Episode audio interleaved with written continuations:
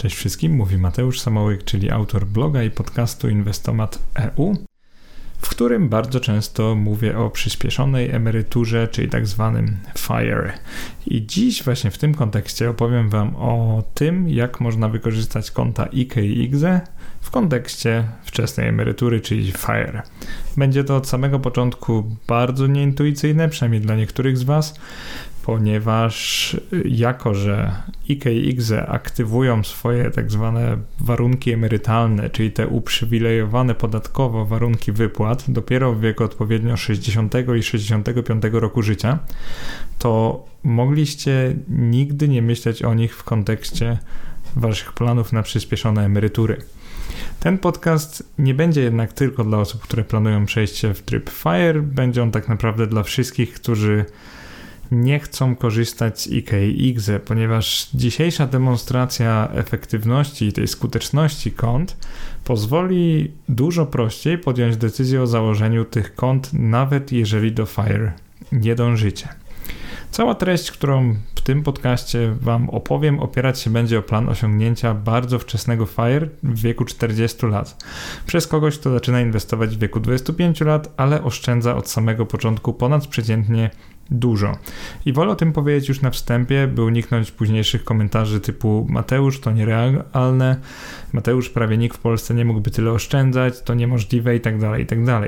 Tak, jestem tego świadomy, robię też analizy zarobków w Polsce, wiem ile tu się zarabia i wiem, że oszczędzanie kwot rzędu 9 tysięcy miesięcznie, zwłaszcza od początku kariery, to nie jest rzecz normalna, a z czymś takim właśnie będziemy mieli do czynienia w tym podcaście. Jednakże, żeby móc zaplanować takie bardzo wczesne FIRE, ktoś po prostu będzie musiał tyle zarabiać i odpowiednio to inwestować, więc po co wijać w bawełnę, lepiej powiedzieć prawdę, jeżeli chodzi o zarobki. A że będziemy to dokonywać kilku dużych uproszczeń, na przykład nie będzie tu inflacji, ani wzrostu wynagrodzeń, ani wzrostu kosztów życia w żadnej mierze, to takie uproszczenia będą wymagały właśnie tego, żeby ktoś od początku dużo zarabiał. E, tak jak mówiłem, dedykuję ten podcast osobom, które potrzebują kopa, by założyć IKE i zacznijmy od tego, dlaczego większość nie wiąże planu na FIRE z IKE. Jeżeli planujesz przejście na wcześniejszą emeryturę i nie założyłeś lub nie założyłaś jeszcze IKE lub IGZE lub nawet tego nie planowaliście, to możecie się teraz mocno zdziwić. Sporym błędem w planowaniu przejścia na przyspieszoną emeryturę jest kompletne ignorowanie kont IKE i IGZE, bo cytuję, przecież można z nich wypłacać dopiero w wieku 60 lub 65 lat.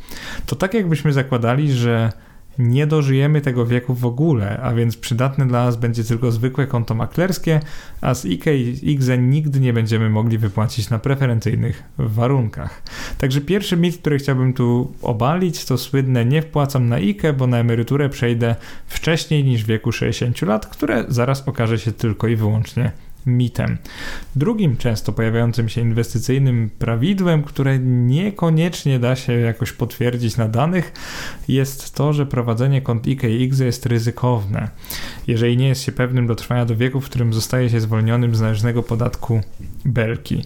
Wiek ten wynosi 60 lat dla IKE, dla IGZE jest to 65 lat, a zasady wcześniejszych wypłat opisałem już w podcaście o tytule Jak wypłacić pieniądze z IKE i wypłata, zwrot i częściowy zwrot.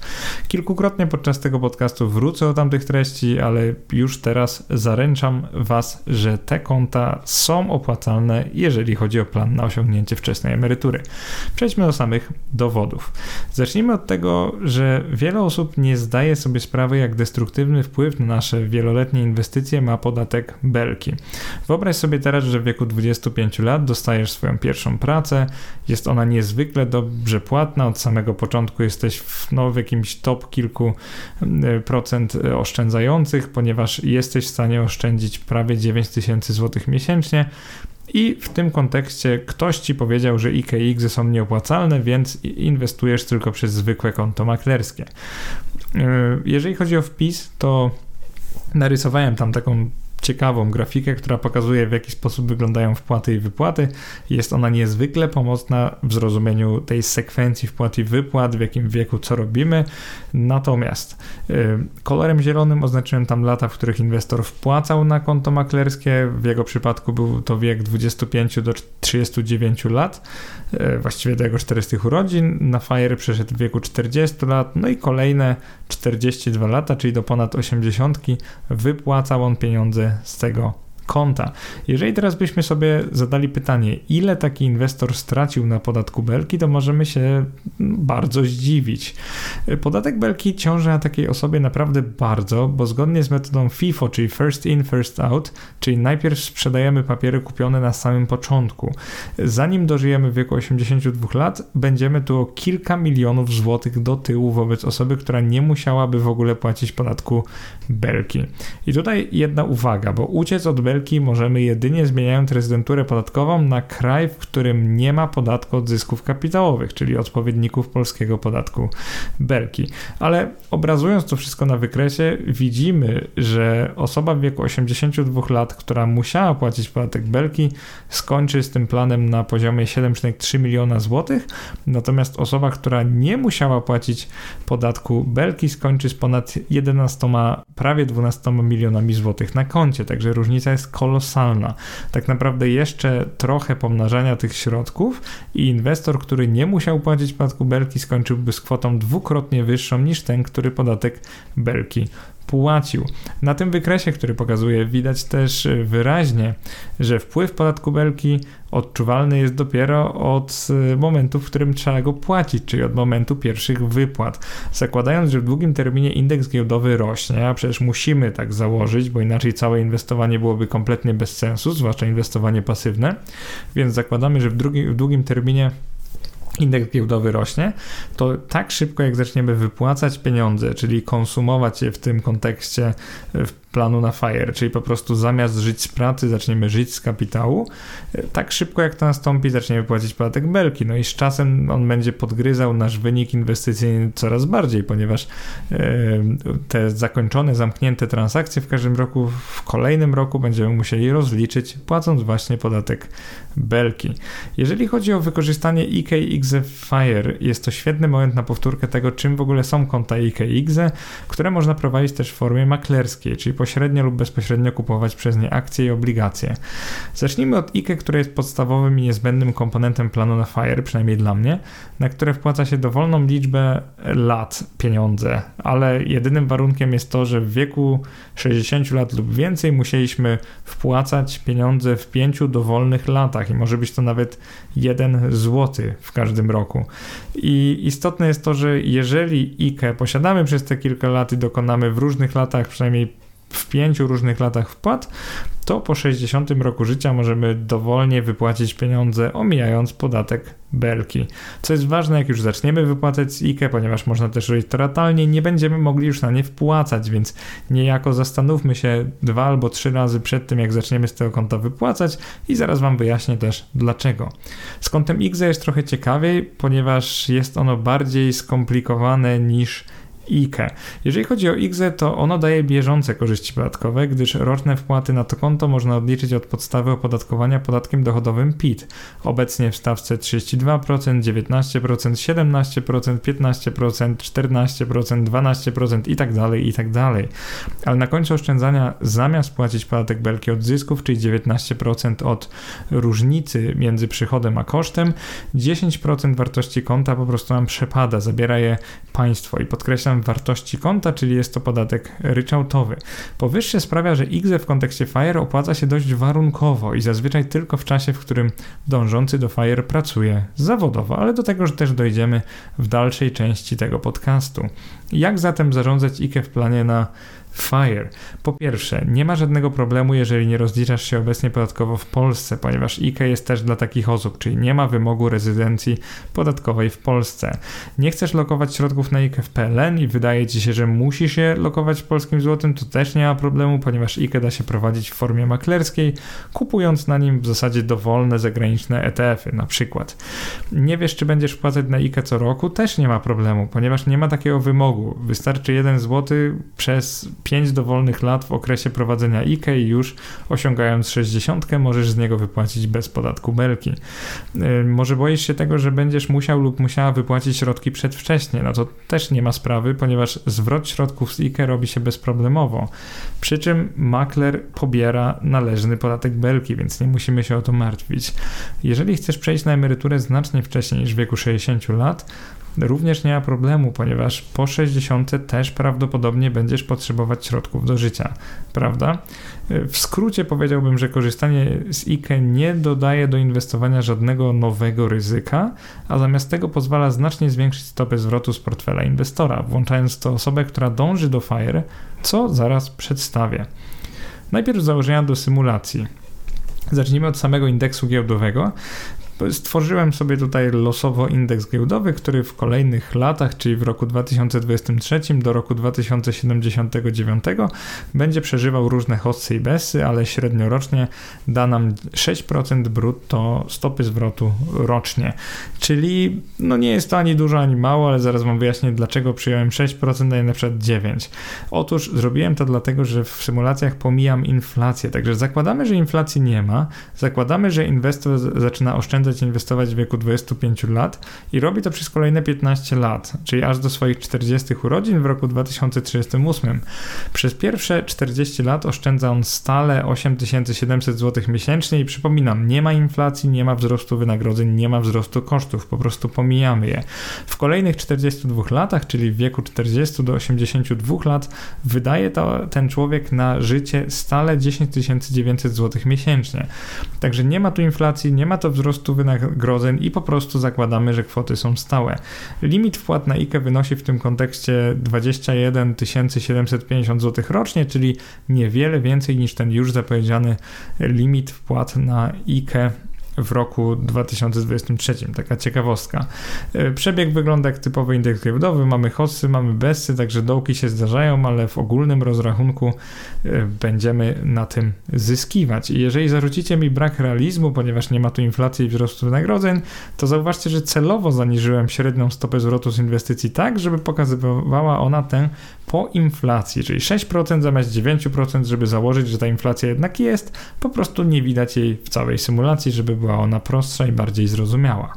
Teraz przypomnę pokrótce to, co zrobiliśmy wcześniej w pierwszym tak zwanym scenariuszu, może go tak nie nazwałem w podcaście, to był ten, w którym nie korzystaliśmy z IKE w ogóle. A w drugim scenariuszu, czyli, tym, który teraz omówię, robimy coś takiego, że przez pierwsze 15 lat wpłacamy środki zarówno na zwykłe konto maklerskie, jak i na IKE, ale w kolejnych tych 20 latach nie wpłacamy pieniędzy na IKE, także e, robimy taki zalążek kapitału, wpłacamy tam przez pierwsze 15 lat e, do limitu w każdym roku, następnie przestajemy z niego korzystać. Czyli działa to tak, że wypłacamy środki najpierw ze zwykłego konta maklerskiego, a później po osiągnięciu 60 roku życia, także z IKE, w zasadzie tylko z IKE.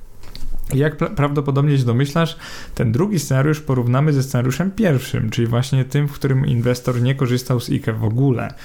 Kolejna rzecz, której można domyślić się już na wstępie tej symulacji, to fakt, że wyniki inwestycyjne obydwu portfeli będą identyczne aż do osiągnięcia 60 roku życia. Dlaczego zaczną się różnić dopiero po 60? To jest dość proste. Otóż dlatego, że wypłaty z IKE nie generują obowiązku podatkowego, więc nie pomniejszają kapitału, który uzbierał inwestor. Różnica będzie widoczna nawet przed uwzględnieniem końcowej wypłaty z obydwu kont, a wyniesie ona łącznie prawie 10% oszczędzonej kwoty. I teraz co to znaczy, że będzie widoczna przed uwzględnieniem wypłaty końcowej? To oznacza, że mamy 82 lata, dalej żyjemy, dalej wykorzystujemy IKE do wypłat, czyli nie wypłacamy od 60 roku życia ze zwykłego konta maklerskiego, tylko wypłacamy pieniądze na życie tylko i wyłącznie z IKE. Różnica im dalej robi się tym wyższa, ponieważ nawet przed wypłatą bez IKE i IGZE mamy 9 milionów złotych, a korzystając z IKE, ale tylko przez te 15 lat, początkowych, a później z niego wypłacając mamy 9,8 miliona złotych. Także znacznie więcej, prawie 10% lepszy wynik niż gdybyśmy nie używali IKE.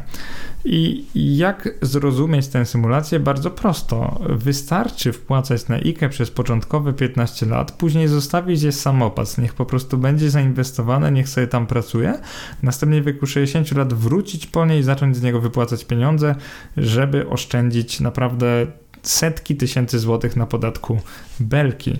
I dzięki temu, że początkowo zbierane 4 miliony złotych inwestuje ten inwestor w rozsądnie zdywersyfikowane akcje, to kapitał wystarcza mu na całe życie. I skoro nie wypłacając pieniędzy skąd dzięki IKE uzyskaliśmy aż 800 tysięcy złotych więcej, to co się stanie, jeżeli w wieku 82 lat wypłacimy pieniądze z obydwu kont, w obydwu wariantach. Otóż wynik będzie jeszcze bardziej na korzyść IKE i będzie to wyglądało tak, że inwestor, który wypłaci wszystko z IKE i ze zwykłego maklerskiego, będzie miał 8,3 prawie miliona złotych, natomiast inwestor, który nie korzysta z IKE, będzie miał 7,33 miliona złotych, czyli milion złotych mniej. I najprościej ten scenariusz zrozumieć w taki sposób, e, podglądając jak rosły lub topniały środki na obydwu kontach maklerskich. Wtedy najszybciej zrozumie się, na czym polegał w ogóle ten scenariusz.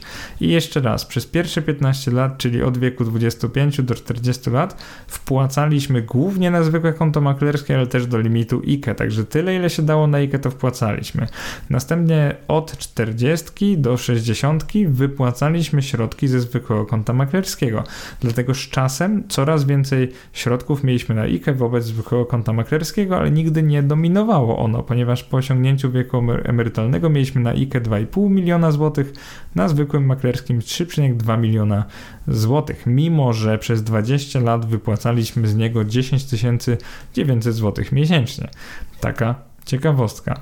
I skoro w wieku 82 lat, czyli już no, głęboko w FIRE 22 lata po osiągnięciu e, tego zwykłego wieku emerytalnego, mam na myśli IKE, czyli 60 roku życia, na IKE znajduje się znacznie mniej środków, bo 1,59 miliona niż na zwykłym koncie maklerskim, tam już jest 8 milionów. Wartość dla potomnych będzie mniejsza niż w sytuacji, gdyby inwestor zdecydował się wpłacać na IKE również w wieku 40 do 60 lat. No i właśnie, dlaczego na to wcześniej nie wpadliśmy? Przecież inwestor, jeżeli i tak ma środki na życie, mógł zacząć myśleć o swoich potomnych. Więc jeżeli chciałby myśleć o potomnych, to musimy zrobić kolejną symulację, czyli taką, w której wpłaca on środki na IKE nie tylko w pierwszych 15 latach, inwestowania, ale łącznie w pierwszych 35 latach inwestowania, czyli aż dożyje tego oficjalnego wieku emerytalnego 60 lat i będzie mógł wypłacać pieniądze z IKE. I teraz nie zrozum źle, jeżeli mówię oficjalny wiek emerytalny 60 lat, nie mam na myśli tego, że mężczyźni w Polsce w tym wieku idą na emerytury, ponieważ obecnie kobiety mogą, mężczyźni nie.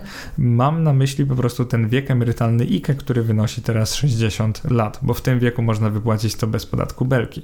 I teraz, jeżeli ten scenariusz wydaje Wam się dziwaczny, scenariusz trzeci, e, nazwałem go roboczo wpłaty na IKE do 60, a wypłaty po 60 pochodzące tylko z IKE, to zauważ jedną rzecz. W pierwszych 15 latach zarabiamy pieniądze z pracy, więc e, źródło wpłat na IKE jest oczywiste. Są to po prostu pieniądze z pracy. I teraz część z Was może nie rozumieć, skąd bierzemy pieniądze na wpłaty na IKE w kolejnych latach, e, jeżeli już nie zarabiamy zawodowo, że tak powiem. Bardzo proste. Wypłacamy ze zwykłego konta maklerskiego, żeby zasilić IKE, co może się wydawać nieoptymalne podatkowo, ponieważ te wypłaty wiążą się z koniecznością zapłacenia rok do roku wyższego podatku belki, ponieważ osiągamy zysk na zwykłym koncie maklerskim, przez co topnieje nasz kapitał, ale dzięki temu możemy wpłacać rok do roku pieniądze na IKE i mieć ich tam coraz więcej, przygotowywać taką swoistą kulę śnieżną na IKE, zanim jeszcze osiągniemy wiek emerytalny. I Coś, czego nie zauważymy na pierwszy rzut oka, ale po przyjrzeniu się dokładnie, we wpisie jest taka tabela, na YouTubie też będzie, e, po przyjrzeniu się dokładnie tabeli zauważymy, że Ok, ten scenariusz jest kontrowersyjny, ponieważ w wieku 50, 60, a nawet 70, 80 lat mamy więcej środków, gdybyśmy nie wpłacali na IKE już po 40, czyli po tym jak zarabiamy zawodowo pieniądze. Jednakże jak przyjrzymy się bliżej, to zobaczymy, że w wieku 82 lat, bo w tym przypadku wypłacamy wtedy środki, lepiej skończymy z tym, jakbyśmy większą część środków mieli na IKE. Więc e, inwestowanie w ten sposób przypomina trochę poświęcanie bieżącej wartości portfela po to, żeby nasi potomni na końcu dostali od nas więcej. I, I, w jaki sposób można myśleć o takim podejściu albo podchodzić do korzystania ze zwykłego konta maklerskiego oraz IKE? Ja bym to zrobił tak, że osiągając y, FIRE, czyli właśnie w tym wieku 40 lat, y, po prostu policzyłbym sobie, czy będę w stanie yy, na przykład przez kolejne lata wypłacać ze zwykłego maklerskiego, żeby nie spalić środków na nim i wpłacać na IKE, bo jeżeli byłbym w stanie, to jak najwięcej chciałbym chciałbym na to konto przerzucić, przynajmniej w takich lepszych latach, kiedy mógłbym sobie na to pozwolić. I tu bardzo ciekawie też wygląda ten wykres rozsmarowania środków na kontach, czyli to pokazanie e, proporcjonalnie ile środków mamy na którym skąd, bo tutaj wychodzi na coś takiego, że przy przechodzeniu na emeryturę, czyli w wieku 60 lat, mamy prawie 3,5 miliona na IKE wobec zwykłego konta maklerskiego, gdzie mamy 2,2 miliona. I proporcja jest zupełnie inna niż była we wcześniejszym przykładzie, ponieważ e, teraz robimy tak, że spalamy środki ze zwykłego konta maklerskiego, dodatkowo spalamy więcej, żeby móc przenieść je na nasze IKE, czyli przez te całe 35 lat inwestujemy na IKE, a później po 60 konsumujemy, ale nie płacąc już podatku belki. I dzięki temu wkraczając w wiek emerytalny z tak napompowanym IKE upewniamy się, że będziemy mogli pozostawić naszym spadkobiercom, naszym potomnym możliwie wysoką wartość majątku lub sami wypłacić ją omijając podatek belki. Takim scenariuszem ekstremalnym we wpisie nazywam go roboczo scenariusz czwarty jest niewypłacanie z IKE w ogóle i o tym chciałbym pokrótce tylko powiedzieć. Jeśli teraz masz około 60 lat i wpłacałeś lub płacałeś na te konta przez ileś tam lat w przeszłości i wiesz już, że spokojnie przeżyjesz za pieniądze zgromadzone na innych kontach, na przykład na zwykłym koncie maklerskim lub jakimś depozycie oszczędnościowym, to twoi potomni będą ci wdzięczni, jeśli zamiast wypłacać z IKE, będziesz tam wpłacać pieniądze aż do końca życia. I to jest dobry moment, by przypomnieć, że z IKE nie trzeba wypłacać pieniędzy w wieku 60 lat. Wręcz w ustawie nigdzie jest napisane, że nie można już wtedy dalej wpłacać, ponieważ można. Wiek 60 lat to jest po prostu warunek konieczny, by przy wypłacie być zwolnionym z podatku belki, natomiast jak najbardziej można dalej wpłacać na to konto. Więc w scenariuszu ekstremalnym, w którym chcielibyśmy zostawić e, maksymalnie dużo naszym potomnym, powinniśmy tak naprawdę od 40 do końca życia przenosić środki między zwykłym kontem maklerskim a kontem IKE. Natomiast ten scenariusz czwarty, dość ekstremalny, jak powiedziałem, jest optymalny tylko dla spadkobierców, którzy w ewentualnym spadku otrzymają 100% kwoty, którą mamy na IKE, gdyż zwolniona to będzie z podatku belki. Alternatywnie nasi spadkobiercy mogą przenieść środki z naszego IKE na ich IKE, ale nie o tym jest ten wpis, więc chciałem tylko o tym wspomnieć. I pewnie wcześniej brakowało Ci w tych rozważaniach konta IGZE, więc stwierdziłem, że w ostatnim scenariuszu, czyli piątym, jakoś prosto wcielę je do tego planu, żeby pokazać Ci, dlaczego warto korzystać również z niego. I w perspektywie FIRE najważniejsze są dwa parametry konta IGZE, mianowicie po pierwsze, w latach pracy zawodowej pozwalano oszczędzić na podatku PIT. Nie ulega więc wątpliwościom to, że płacąc podatek PIT warto w każdym roku pracy zawodowej uzupełniać także to konto. Kwestią bardzo dyskusyjną będzie jednak to, czy na IGZE warto przenosić środki także w wieku 40-65 lat. Dlaczego 65? Bo z IGZE można dopiero wtedy wypłacić, omijając podatek e, dochodowy. Czyli czy to przenoszenie ma sens, jeżeli wpłaty na IGZE nie pozwolą nam odliczyć ich od podatku, ponieważ jeżeli nie zarabiamy, to nie płacimy podatku PIT, przynajmniej tego zwykłego podatku PIT z pracy. Więc IGZE, czy będzie skuteczne, czy będzie miało sens, to już jest dyskusyjne. I prywatnie zdecydowałem się przedstawić Wam scenariusz piąty, moim zdaniem najlepszy, tak niezależnie od sytuacji. To jest scenariusz, w którym nie widzę zbytnio żadnych wad, czyli robimy tak, że przez pierwsze 15 lat wpłacamy środki zarówno na IKE, jak i na IGZE, bo dzięki temu zawsze oszczędzimy trochę grosza na podatku PIT i zmaksymalizujemy środki na IKE, które później nam posłużą do emerytalnych wypłat. I jeżeli chodzi o ten plan, no to kontynuujemy tu w wieku 40 do 59, właściwie 60 lat wpłacanie, czyli przerzucanie środków między zwykłym maklerskim na IKE, ale nie robimy tego na IGZE. Także IGZE korzystamy z niego w pierwszych 15 latach, później przestajemy wpłacać, ale nie wypłacamy. Po prostu zostawiamy, żeby te pieniądze e, sobie tam się mnożyły po prostu, czyli rosły dzięki efektowi procentu składanego. Natomiast ewentualnie na samym końcu wypłacamy je z IGZE wtedy, kiedy opłacać to najbardziej. I teraz teraz e, taka, takie mentalne, szybkie obliczenie opłacalności IGZE. E, często o tym zresztą mówię. IGZE opłaca się bardziej od zwykłego konta maklerskiego wtedy, jeżeli ponad 53% tego konta stanowi e, zysk. I jak to działa dla przykładu? Jeżeli, i teraz co jest ważne, nawet jeżeli nie mamy zwrotu podatku żadnego z tytułu używania tego konta, czyli nawet jeżeli nie płacimy podatku PIT, IGZE może się nam opłacać. I działa to w ten sposób, że jeżeli mamy 100 tysięcy złotych na IGZE, IGZE, z czego 60 tysięcy stanowi zysk, płacimy na końcu podatek 10% razy 100 tysięcy, razy cała zbierana kwota, czyli 10 tysięcy złotych podatku. Jeżeli natomiast na IGZE przepraszam, teraz na zwykłym maklerskim. Jeżeli natomiast na zwykłym maklerskim mamy 100 tysięcy złotych, z czego 60 tysięcy stanowi zysk, czyli analogicznie jak wcześniej, podatek wynosi 19% razy 60 tysięcy złotych, bo tyle stanowi zysk, a belkę się płaci od zysku, to wychodzi to 11 400 złotych, czyli więcej niż IGZE. Także zauważcie, że są warunki, w których IGZE opłaca się bardziej od zwykłego konta maklerskiego, nawet jeżeli nie oszczędzamy na podatku PIT. Czy zatem w planie na FIRE warto wpłacać na IGZE nie posiadając już dochodów z pracy? Powiedziałbym, że to bardzo dyskusyjne, bo znacznie komplikuje to zarządzanie kontami i nie ma żadnej gwarancji, że pod koniec inwestycji wyjdzie nam to na duży plus. Ja celowo nie dzieliłem się już z wami obliczeniami, ponieważ uznałem, że było ich już tutaj za dużo, więc po prostu chciałem wam pokazać plan optymalny, który wychodzi najlepiej i nie rozważać już nad tym, czy wypłacanie konta, wypłacanie środków ze zwykłego konta maklerskiego i przenoszenie na X byłoby opłacalne, czy nie. I na, teraz odpowiedzmy sobie na pytanie postawione w tytule tego podcastu, czyli czy IK i XY pasują też do wcześniejszej emerytury.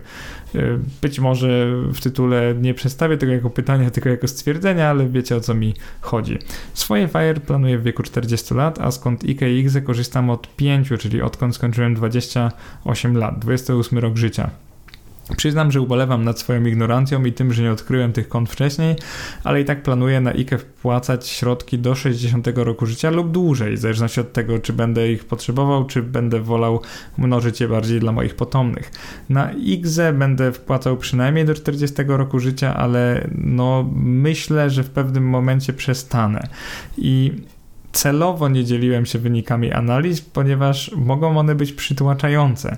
Zależą od bardzo wielu parametrów. Tak jak mówiłem, jeżeli planujemy ogromne zyski, ale przecież zysków nie możemy planować, więc musimy po prostu jakieś założyć, na przykład 6% rocznie, 7% rocznie lub 8% rocznie lub więcej, w zależności od stopy zwrotu IGZE może się opłacać, mimo tego, że nie przyniosło korzyści podatkowych, lub nie opłacać. Dlatego jest bardzo dyskusyjnym to, czy po 50 roku życia powinniśmy wpłacać środki na to konto, mimo że nie jesteśmy pewni, czy w ogólnym rozrachunku wyjdzie nam to na dobre, czy na złe. I założę się, że w głowach niektórych słuchaczy tego podcastu pojawiło się też pytanie o to, czy z IGZE nie warto byłoby wypłacić wcześniej, na przykład w wieku 40 lat, korzystając, dajmy na to, z kwoty wolnej od podatku lub tego, że nie wpadałoby się wtedy w drugi próg podatkowy.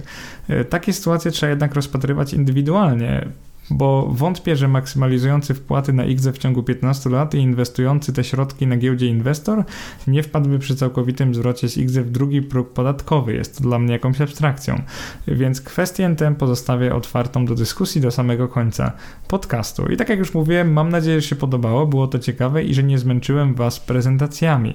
A jeżeli chodzi o jeszcze szerszy kontekst inwestowania, to ten podcast chciałbym umieścić gdzieś pomiędzy podcastami e, zatytułowanymi Cała prawda o poduszce finansowej, czyli jak ułatwić sobie inwestowanie oraz Waluta notowań funduszu ETF nie ma za żadnego znaczenia, ponieważ ten podcast miał też zadanie obalić popularny mit inwestycyjny, zgodnie z którym IKE nie warto używać, jeśli planuje się wcześniejszą emeryturę.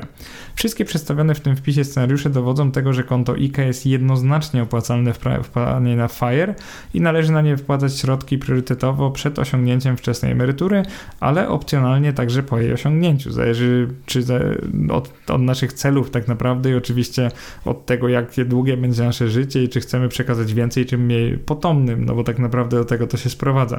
Ja prywatnie uważam, że na IKE powinno się wpłacać środki jak najdłużej i po prostu wykorzystać je, kiedy nam się to będzie opłacało, czyli technicznie przy 60 roku życia po prostu zmienić źródło wypłat ze zwykłego konta maklerskiego na IKE. I decyzja o korzystaniu z XE w drodze do FIRE jest y, mniej E, oczywista. Dla mnie jest bardzo proste to, że korzystam z niego dopóki zarabiam zawodowo, bo dzięki temu odliczam sobie wpłatę od podatku i to jest jednoznacznie opłacalne. Jak dochodzi do tego to, że nie zapłacę jeszcze podatku belki na końcu, tylko 10% ryczałt, no to konto XE wychodzi naprawdę ciekawie, powiedziałbym nieźle. Natomiast to już zależy od Twojej sytuacji, czy to się opłaca, czy nie i w jaki sposób zarządzać tymi środkami. To nie jest takie łatwe, żeby móc jednoznacznie odpo odpowiedzieć na to pytanie w tak bądź co bądź krótkim podcaście. Jeżeli podobają Ci się tematy FIRE, no to na moim kanale na YouTube mam całą playlistę, a na blogu mam tag Ruch FIRE, także szukajcie takiego tagu, żeby znaleźć wszystkie podcasty w tym temacie. Bardzo dziękuję za przesłuchanie do końca, mam nadzieję, że się podobało i proszę Was o oceny na Apple Podcast i Spotify. Dziękuję bardzo, cześć.